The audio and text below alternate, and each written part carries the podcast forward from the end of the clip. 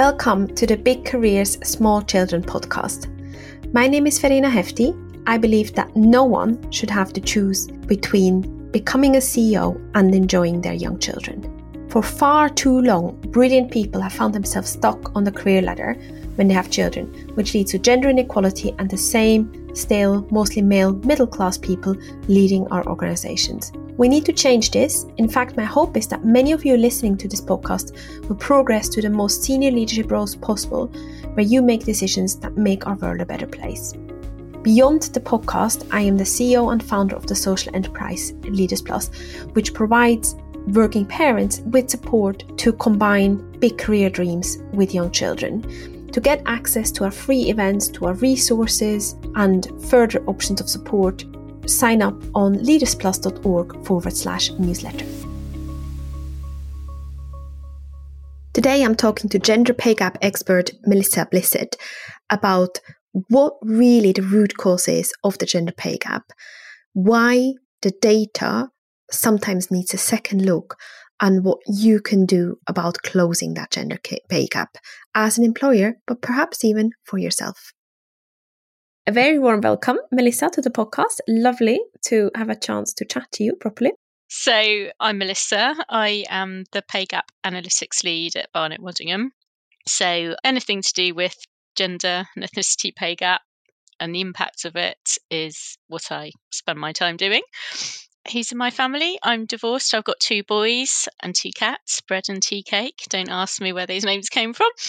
But hopefully, I think it's useful maybe for your listeners to know that I don't have a big support network around me. I have lots of brilliant friends, but my parents have retired and moved away. I don't have nannies and things. So I think sometimes you hear people talking about all their wonderful career, et cetera, and you think, well, yes, that's been entirely facilitated by all this support network, but I don't have that. So hopefully your listeners might find that inspiring and, and helpful to know there are ways to still achieve, you're, even if you, you're still you're standing in that situation. I'm still standing. And you're in a role that makes a massive, massive difference. I think, yeah, your role is absolutely essential because you help people understand what the data really looks like on that gender pay gap and why it's there. But actually, I'm interested in that. Can you say something about how you make it work? I'm sure it's not an easy thing and it doesn't always, it's not always perfect for any of us, I guess. But what do you do when kids are sick and when the unexpected happens? I mean, I think there it is a very two-way process with the organisation you work for. So I'm lucky in, enough that we do kind of run a flexible working programme. So whilst I have a set working pattern, what I've always done, even kind of pre-pandemic, even before kind of hybrid working came around, although I had my, I worked three days a week, and although I kind of had my set times of working, I split it across four days. I've always worked on the principle that when there is a meeting outside of that, I still join it. And then I just take time off to compensate for that. So it works for the business because I'm never absent. I'm always there, really. When I'm needed to be there, I'm always there. And for me, it works because when I've got sports day or whatever else, it's, you know, it, it swings and roundabouts. Uh, you know, I, I think, well, that's fair play. I'll adjust my timing as well because I adjust it when you need something. So as long as the hours are done, that's how I work it. And I find that really effective. So being flexible yourself in your hours, if you can achieve that and you're prepared to, for me, has been really key. Mm, thank you for sharing that. I'm interested to learn a bit more about your own, well, your thinking evolving about combining a big career with young children. And I was curious, what did you used to believe about that combination of big high-impact career and young children that you don't subscribe to anymore?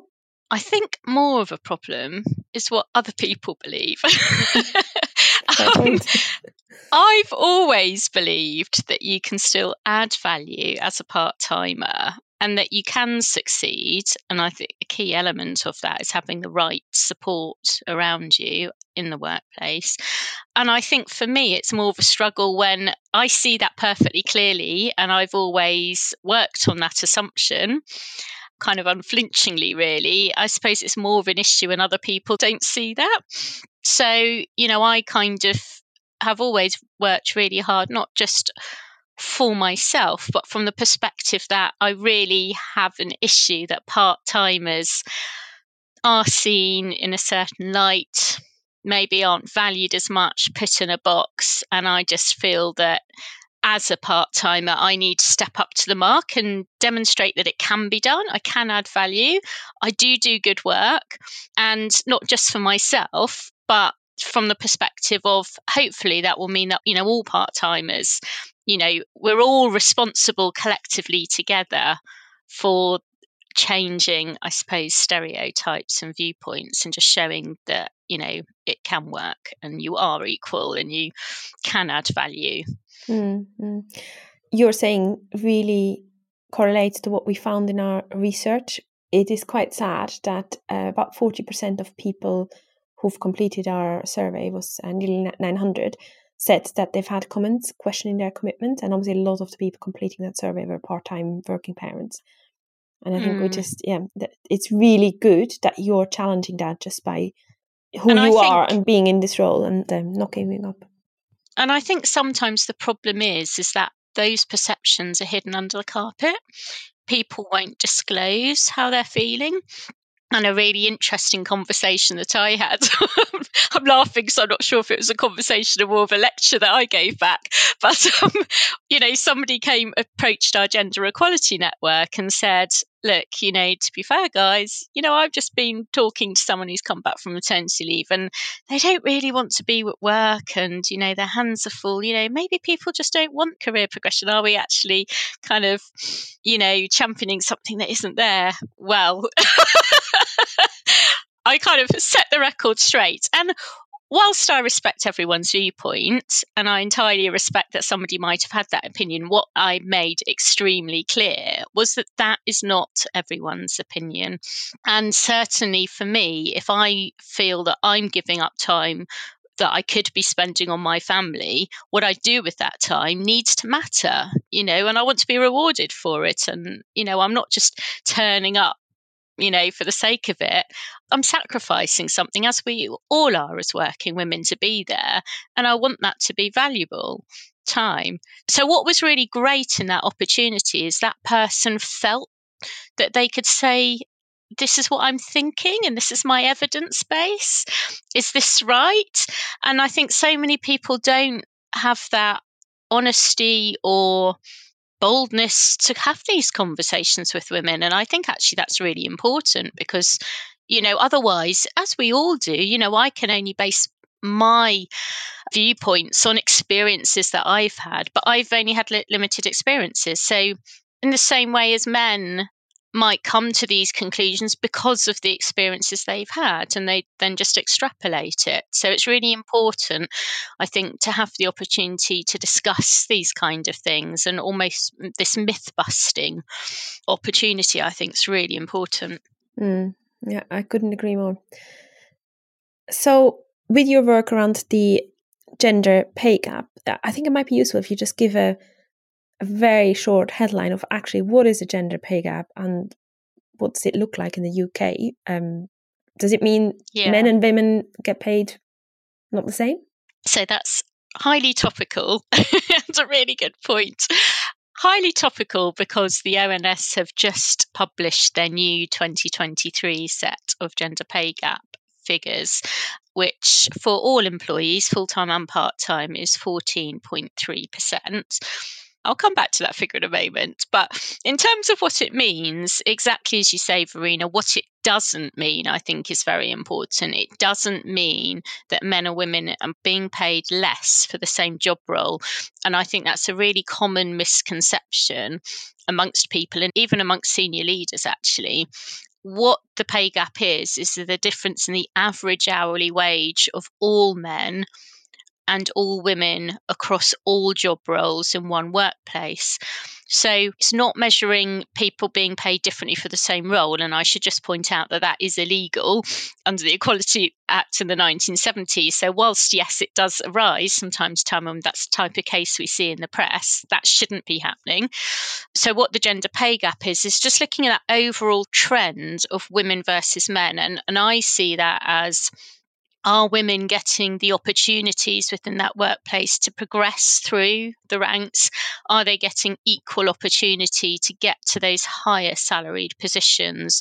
And that's why when we're looking at the pay gap as an average of men and women's salaries, those averages should really be, you know, if we're aligning people equally, should, you know, then be zero. There, there should be no gap. It should be equal. So I suppose it's about kind of what we might term as vertical segregation. Is there a glass ceiling? Are people able to make it through? There are more connotations to that, but that's kind of the overall impact. But just coming back to the point around the figures, the fourteen point three, it was fourteen point four last year. I mean, so that's a zero point one difference. It's it's not great. no, no, not at all. Not at all. Sadly, and the U K is, I believe, not the worst country for these figures as well. So it's a global issue. So basically, if we had more women in higher paid roles, mm-hmm. then the gender pay gap might be sorted. I'm simplifying here, but essentially that would be a way to sort it. I think that's the starting point, but you can get situations, and I've got quite a lot of clients in this boat actually, where they do actually have a high representation of women in the upper pay quartiles, sometimes even over fifty percent, but their bottom pay quartile is dominated by women. So it's actually the fact that they've got a lot of low-paid women, so retail is a classic example of this, whilst people are able to progress to the top and they've got a lot of women in senior leadership roles, it's actually the lower, the predominance of women in the lower paying job roles that are actually, that's driving the pay gap. And so that's why I say it can be a bit more, you know, it's not always might be as it seems.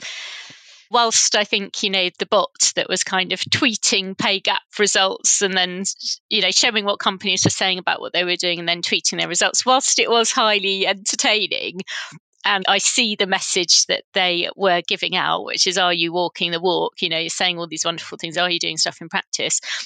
I did feel a little pang of compassion for some of my clients, because I know there are so many organisations out there who actually have the right attitude and are really trying to do the best they can. So I think it's really important to always read the narrative and not just take the number at face value. Mm. So we just did a piece of research and we learned that more than eighty percent of working mothers do want to progress their careers, but it's not happening.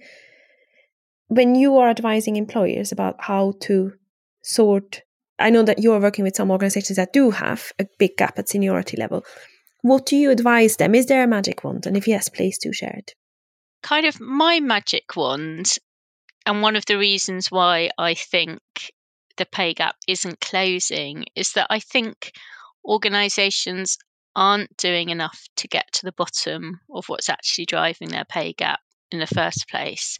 So their action plans might look brilliant, but they may be quite ineffective. So, and that's really what we're trying to do with our work, is that we've, before, you know, when, when I started out on this, I conducted some market research with H R professionals and people involved in the pay gap process. And a startling result for me that came through was that sixty-four percent of people involved in pay gap reporting said that they felt the reporting figures alone were meaningless, which was quite a surprise because it's quite a lot of time and effort going into it. So this really kind of captured my imagination, and I kind of realised that, yeah, if you just say to somebody, you know, your pay gap's twenty percent, well, what does that mean? Is that good, bad or ugly compared to other people? And how does that tell me what's actually going wrong in my business? It doesn't tell you that.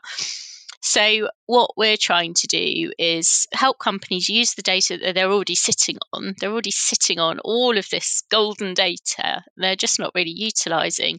And we're helping them kind of go into deeper segmentation of that, so we can say, look, you know, so for example, some people I've worked with, it's been an international team that's been driving their overall pay gap figure, or you know, if you have got some rogue manager who's, you know, really biased, well, you know, if you look at it across the departments or team by team basis, that might highlight, you know, that issue.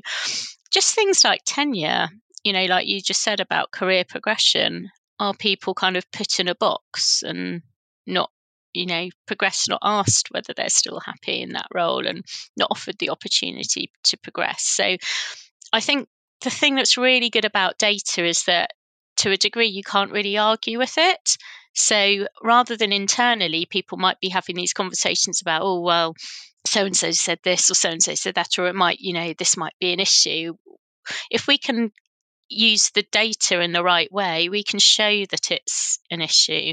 And then the conversation moves on to more quickly to how can we solve this, rather than is there an issue here or not? You know, you've already covered that and highlighted the kind of red flags to to chase down, rather than just generic. But then this is my point about generic best practice. Generic best practice is great, but it might not be hitting those specific points in your organisation. You know, things that we've looked at as kind of sales or non-sales team. The sales team have got more measurable performance, have got a much closer pay gap or much lower pay gap than in the non-sales team, where performance is a lot more kind of subjective according to their managers. So data would be my magic wand. mm-hmm, mm-hmm. To actually, first of all, understand what is the issue yeah. here. And evidence it, yeah. Mm-hmm. Mm. I know that sometimes the issue also lies in part-time roles being paid less per hour than full-time roles, which is linked to part-time employees less likely to be in senior roles. Have you seen any trends in your analysis of client data of why that's happening? I think that I've certainly seen a lot of senior roles advertised at full-time positions. And, you know, to your listeners, I would say call it out and question it. You know, there's a lot of resource out there. For example, I know Working Families have done a lot on this, haven't they? And, you know, their strapline of, you know, we talk flexible working. And it's just probably very much plays into the work that you do, Verena, about, you know, how can we combine children and career in a modern world, not trying to, you know, replicate how people worked in the past. And I think it is this issue around why are all these senior roles full time? They don't need to be, and maybe they can be broken down, you know, say a marketing role, can you split it between digital marketing and other forms of marketing, or whatever the case may be, or can you strip out mentoring, you know, from a managerial role, which actually is probably more effective done not by management anyway, and focus on something else, or can you pass down the responsibility of kind of those client relationship roles to your team to give them the opportunity to step up? I think there is an issue with too many senior roles being advertised on a full-time basis, and I just think that needs to be called out. I completely I agree. agree. And I think there's a skills gap in job design, which then leads to either not enough, you know, too many people saying, well, actually, this role really can't be done full mm. uh, part-time, even though you know that it's been done part-time in other organizations. And so mm. far, I have never, and I've worked with it's probably more than five hundred working parents through our programs. I've never come across a role that I would definitely say you cannot do part-time. It's just about how you do it in order to still yeah. meet the need. And also, you know, many of our senior leader mentors work in organizations that are actually quite traditional, you know, law firms, finance yeah. and so on. And actually, there are still examples of working four days a week, working job shares and so on. Mm. So I'm with you. Is there something from your looking at the data, is there something that you're spotting that is the root cause for these senior roles not being advertised as part-time, or does that not really come into the gender pay gap data? I'm not seeing it so much in data. I think that's more kind of around the action planning, but the type of things that you see a lot in data is, you know, people with longer tenures having a higher pay gap because they're just not progressed and not perhaps given the opportunity to. Age is a big factor, and that again plays into the O N S kind of U K-wide results that found that women over forty have around a ten percent pay gap compared to women under that age that have about a two percent pay gap. So there's a huge difference between, you know, women mm. themselves as well. sorry, just to interject there, that one, mm. that really annoys me because I've just turned forty. I'm not happy to hear this at all. Secondly, secondly, I think there's something about the time when people have children. So is Absolutely. It now thirty or thirty-one? And so in yeah. your thirties, it's usually, on average, your mm. child rearing phase, your intense phase where you have mm. very young kids that take a lot of attention, where many people do go part-time. And then, mm. surprise, surprise, they don't progress I, at those. Yeah. Sorry, I'm simplifying here, but I feel quite passionate. No, you're about it. Right. And I think, you know, certainly O N S put it down to the fact that at the point where men are stepping up to those higher paid managerial positions, because you're maybe still part-time and the role's full-time, it's women missing out of that kind of leap to management at that age where they should be uplifting their salaries, but they're kind of missing out. So I do think the whole topic of career, you know, it's quite interesting. And we spoke about this a short while ago where I said, I've just had a light bulb moment and I've just realised that I'm kind of focusing on the pay gap. But actually, I think the pay gap is just a symptom of the progression gap. And the problem is actually the progression gap. And this is just an out, you know, the pay gap is just an output of it. So, yeah, I very much align with you. There's no excuse for the career progression gap. Sorry, I'm lecturing to the converted and I will stop in a minute, but there's absolutely no excuse because you see people who are progressing. And again, more than eighty percent of people that we surveyed said they do want to progress their career. So please don't tell us that it is the parents who are actually just lazy. I mean, I'm not saying people who don't want to progress, is that's yeah. wrong, but it is yeah. people want to progress, but they there are factors, systemic factors that are hindering them. And it is yeah. also not to, you know, promote our fellowship program, but we see that people yeah. who go through that are progressing. Therefore, you should be able to replicate that. Every organization should use the interventions that we do in, in a relatively simple way throughout our fellowship program that get sixty percent of them promoted within a year. So I think there's no excuse for the career progression gap. And I think it is about mindset. Has the organization got the right mindset to go, yes, this this can be achieved? And sometimes it is the case of, you know, for your listeners as themselves, you know, there can be this perception of, you know, well, you know, what can I do? The organisation, you know, things like that. But I think you can do something personally. I think, you know, each and every one of us should call things out. So, you know, and to be honest, I've got to the stage where I can be really blunt about things. And, you know, I just say, well, you know, again, using data is really effective. So your listeners can use data themselves to say, I've had a look at the data and in this grade band, there are X many men and X many women. Is there bias going on? Or is there a fundamental training issue or women not getting the experience? You know, what's happening here? And I think ask those questions. So I don't think it is a case of, yeah, just kind of putting all the blame on the organisation, because often it's just a case of there is a lot of unintentional things and just a case of business as usual. And in, until someone kind of questions something, it's just kind of redoing what we've always done before. So, you know, obviously approach it in the right way. But I do think it's a case of, of speaking up for yourself and also valuing what you do. And if you think, well, I'm equal to someone else and they're being promoted, ask the question, in my mind, I'm equal to this person.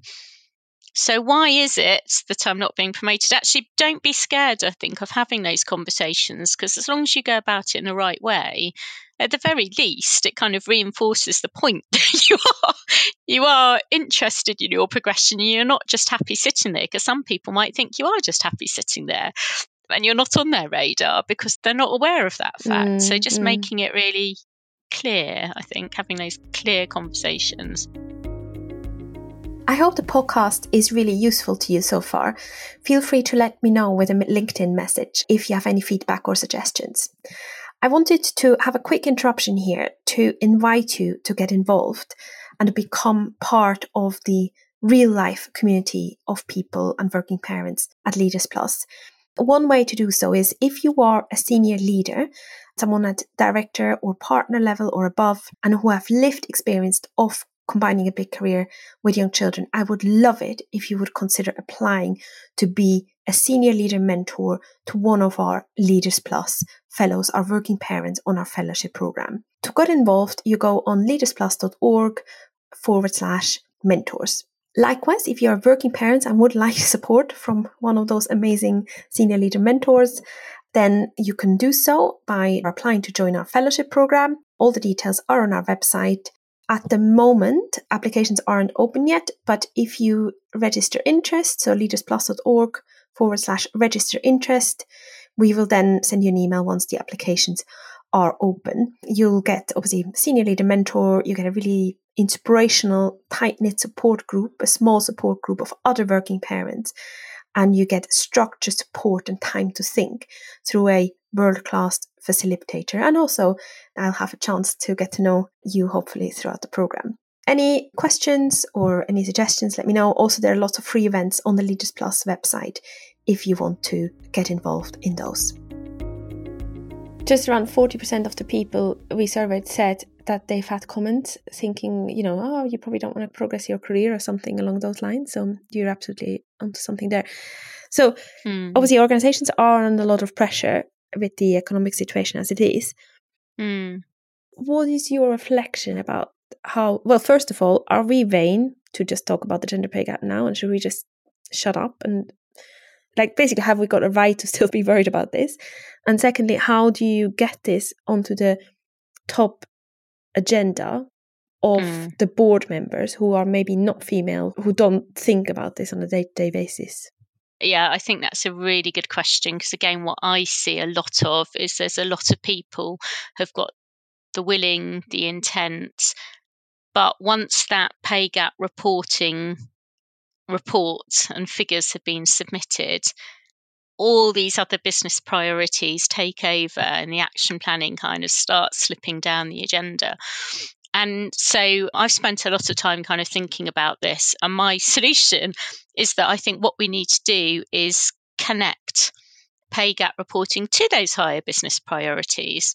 So, for example, sustainability is a key business focus for a lot of organisations. We should connect to that. Now, a lot of people might think about sustainability just purely from an environmental perspective, but we think about it in Barnett Waddingham as people, planet, profit, those three things together. And so the people aspect of it, I think, is often overlooked and is really important. And that comes back to your point, Verena, about, you know, should we still be championing our voices when there's so many other things at play? And yes, I think there is, because in order to have a sustainable workforce, we need women to be included in that. We need women's voices to be involved in the decision making for better decision making, for better outcomes that benefits everybody, not just women, the whole organisation and the men in, included in there. So, you know, another thing is linking it to risk management and governance. A lot of people aren't listing their gender pay gaps on their risk management, sorry, their risk registers and things like that. I really think it should be. I mean, we only need to look at what's happened recently with Birmingham City Council. I mean, that wasn't specifically a gender pay gap issue. That was more around the fact that they'd valued women's roles less highly than men and lost the case that they should be being paid equally. Nevertheless, sorry, can you just say for the people who are not familiar with that, yeah. what was the consequence for for Birmingham Well, there City was a Council? Huge fine, and you know that kind of pushed their funding into crisis. But I think the point is, is bringing it back to the gender pay gap is, had they actually spent more time on their gender pay gap, then some of those risks might have been identified at an earlier opportunity and they wouldn't have been in that situation. I don't know. I mean, I wasn't involved in that case, but just to say, if you haven't got your gender pay gap on your risk register and your kind of good governance, then that's something else I'll be linking it to, because again, it's just dragging it up the priority. And I think in the past, maybe there's been a bit of a fluffiness attached to it. Oh, it's a nice to have. But I think we need to say no, it can be really detrimental and there can be serious income in financial impacts of running a gender pay gap. You know, an example of that would be, you know, even ourselves, we're seeing tenders coming in now, and on that list of qualifying questions is, what's your gender pay gap? So organisations, if they're not on top of this, they're going to start losing tenders. They're going to start not meeting supplier requirements. They're going to not tick the right boxes to access E S G funding. So it's linking up to all of these, you know, more hardcore, should I say, kind of mm. financial-based and risk-based business priorities, I think is really important to kind of get the message through and, and reprioritise gender pay gap mm. and other pay gaps as well. Yeah, highly agree. Bonuses. What have you learned about the impact of bonus inequality on the gender pay gap? I think that's, it's really interesting that you raise that because it's very underreported, isn't it? There's a lot of focus on the pay gap, but the bonus gap can be bigger, very much more sizable. And, you know, what I would like to explore more about in the future as well is kind of share ownership. So, okay, pay is one element, but you've got all of these other things, bonus, pension, shareholdings in a business that can be the golden eggs that can be offer so much more value. And, and also it comes back to that point about a woman's voice, doesn't it? If all of the share own ownership is owned by men and not by women, you haven't got that leverage of your voice being heard in that decision making as well. So I really think that's a really important point that, you know, I would like to explore more about, and I'm sure maybe there are others already on that that we can hear more about, but absolutely very important. And just kind of extrapolating that in a slightly different way as well is what I'm very interested in, and I've done a lot of work on, is looking at the impact of the pay gap. So again, it's not just, the pay gap isn't just a number. It actually has real life consequence to people. And it's about that progression point, because if someone's waiting ten years to be progressed and to have that pay rise, what's happening to them in the meantime? There's real life consequence there about that lack of income that they could have received otherwise. And that's impacting where they live, you know, what opportunities they're able to offer their children, you know, how much they can pay into their pension, whether they're financially secure and have savings. If they don't, they're going to be more likely to fall into debt. There's huge implications. So understanding what impact the pay gap has specifically around financial well-being, pension, savings, debt, is something that I talk about a lot because mm-hmm. I think it's really important. It's turning that number into actually life impact. Mm. Absolutely. And the way you're describing it, it's crystal clear that the gender pay gap is not a luxury thing.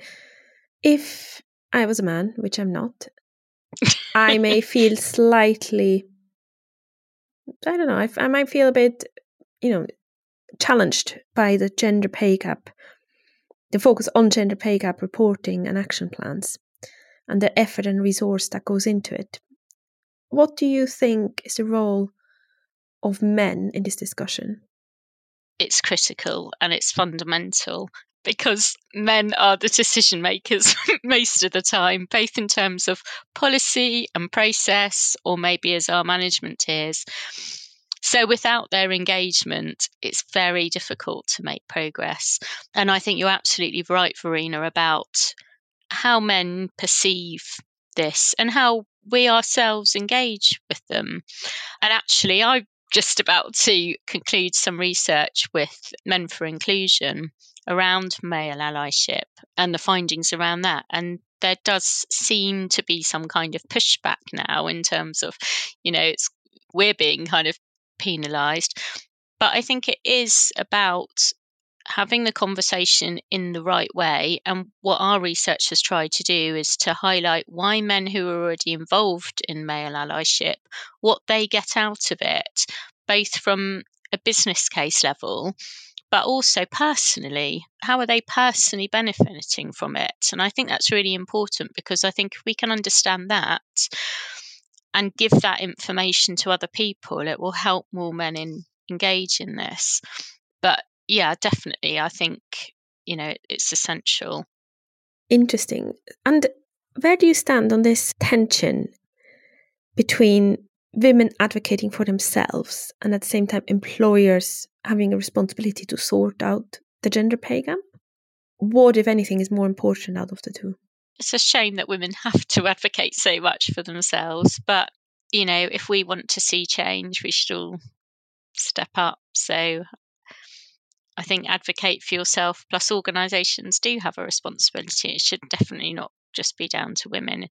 And again, it links back to what's in it for the business. It's, you know, moving away from that kind of group think.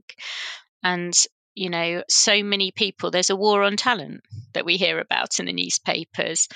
Why aren't you tapping into all of this untapped resource? How many women do I know who are working underneath their real potential and skill sets because they're not being offered those high level jobs, as you say, on a full-time, on a part-time basis? So there's so much untapped potential there. So it just makes sense for employers to be accessing this pool of talent. Mm. Interesting. And you've got, I think you shared with me previously that you've got some interesting thinking around visibility and the impact that does have on pay and, and the challenges around if you do work part-time or you work from home and everyone else is going to the office and you're not there. How do you square that with managing your visibility if you're working part-time and the want to be at home? I think, you know, it's a massive hot topic, isn't it? Since kind of post-pandemic for all hybrid working, it's definitely been a huge kind of drive for people to return to the office. And, you know, just bringing in the well-being concept, you know, when I was having to be in the office at nine o'clock, dropping my son off at seven a.m. to nursery or whatever, the level of stress and exhaustion that that brought in was just, you know, breaking, to be honest. So, you know, I think employers do need to be a bit more flexible and they get more from people. You know, one lawyer I was talking to was saying, actually, our organisation have clocked that we're actually more productive working from home because we work on a chargeable hours basis and we're working when we would have been commuting. So it's actually increased chargeable hours. So I think there does need to be this more openness in, in mindset. I think visibility is an issue, and certainly with our pay gap analysis, that's something that we have looked at for people. We've looked at what is the pay of people working predominantly from home versus the pay of people predominantly working in the office.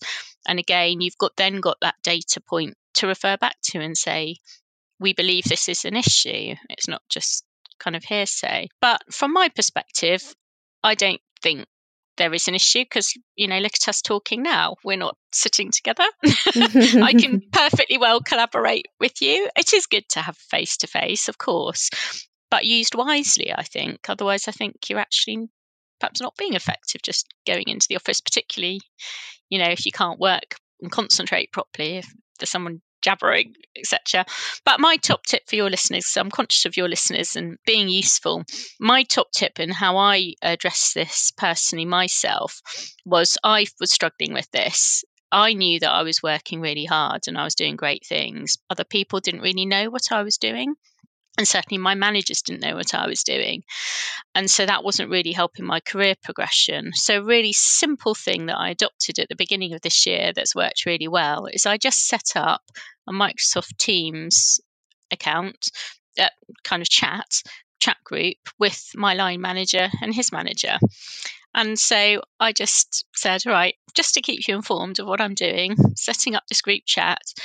And then you know, I just pop into it all the time and just say what I'm working on, what good wins I've had, if I want to flag their input or attention that, or decision making that I want from them, that goes into it as well.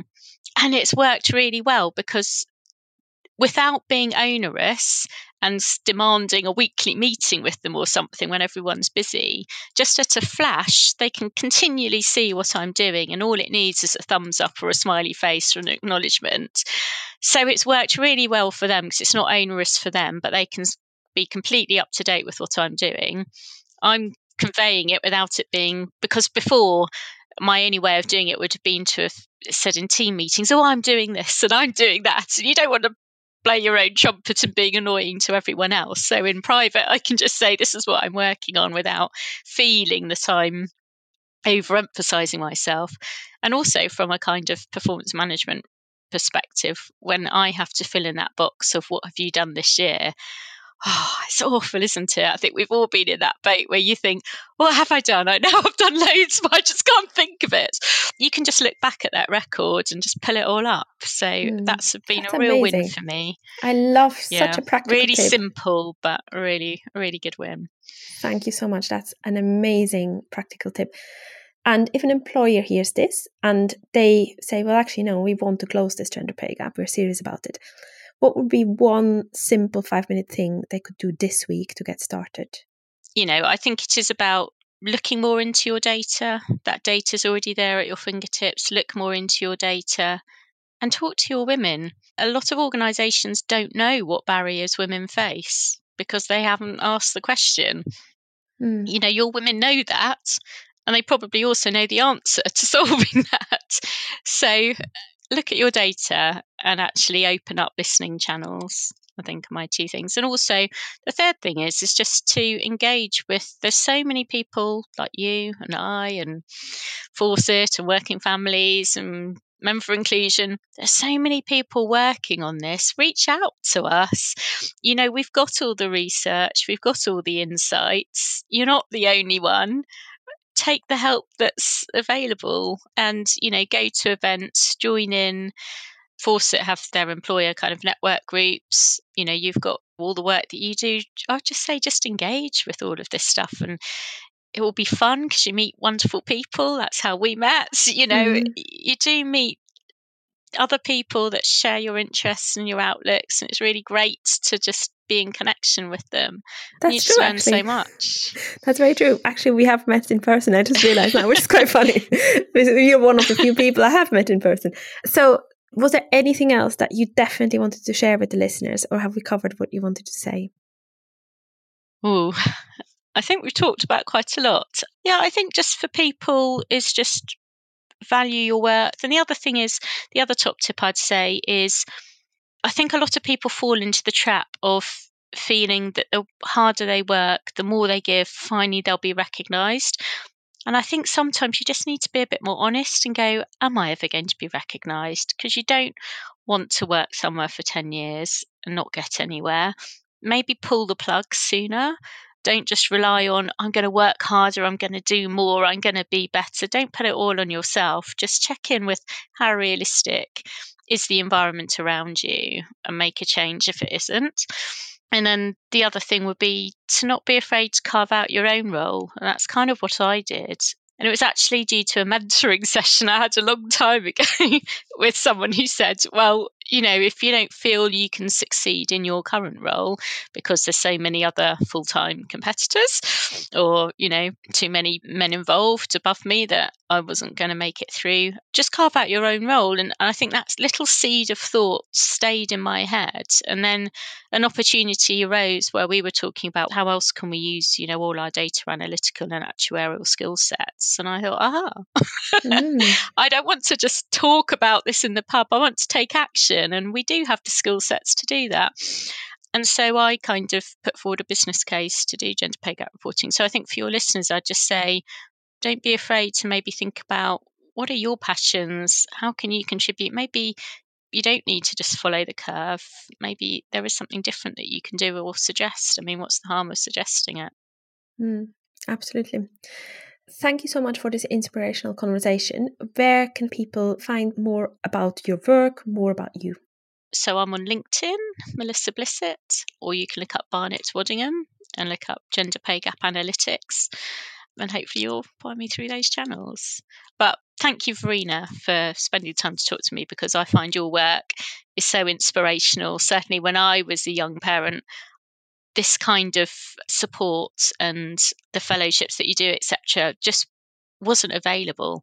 So it's just brilliant to have all of these developments. No, your work's so inspirational. So it's great to connect with you. Thank you so much. Likewise. Thank you so much for listening today. I always love hearing from listeners, so if you've listened and enjoyed it, please do connect with me on LinkedIn. I would really enjoy to hear what you thought of the show. I always love having podcast listeners join the fellowship program or getting involved in other ways. So if you're interested in that, then please sign up on leaders plus dot org forward slash register interest, and we'll keep you in the loop when the applications open again. And thank you so much to all the listeners who've taken time to share the podcast with friends or to rate it on your podcast listening app. In the last few weeks, the podcast listener numbers have really gone up. And that's quite important because at the moment, podcasting is still an area that is really dominated by men, especially if you look at the top charting podcasts. They're often led by men, and I think it just shows that there's another area where we have to push through and create greater equality. And so thank you so much for sharing it and trying to uh, I guess give voice to a woman-led podcast. I really appreciate it. See you next week.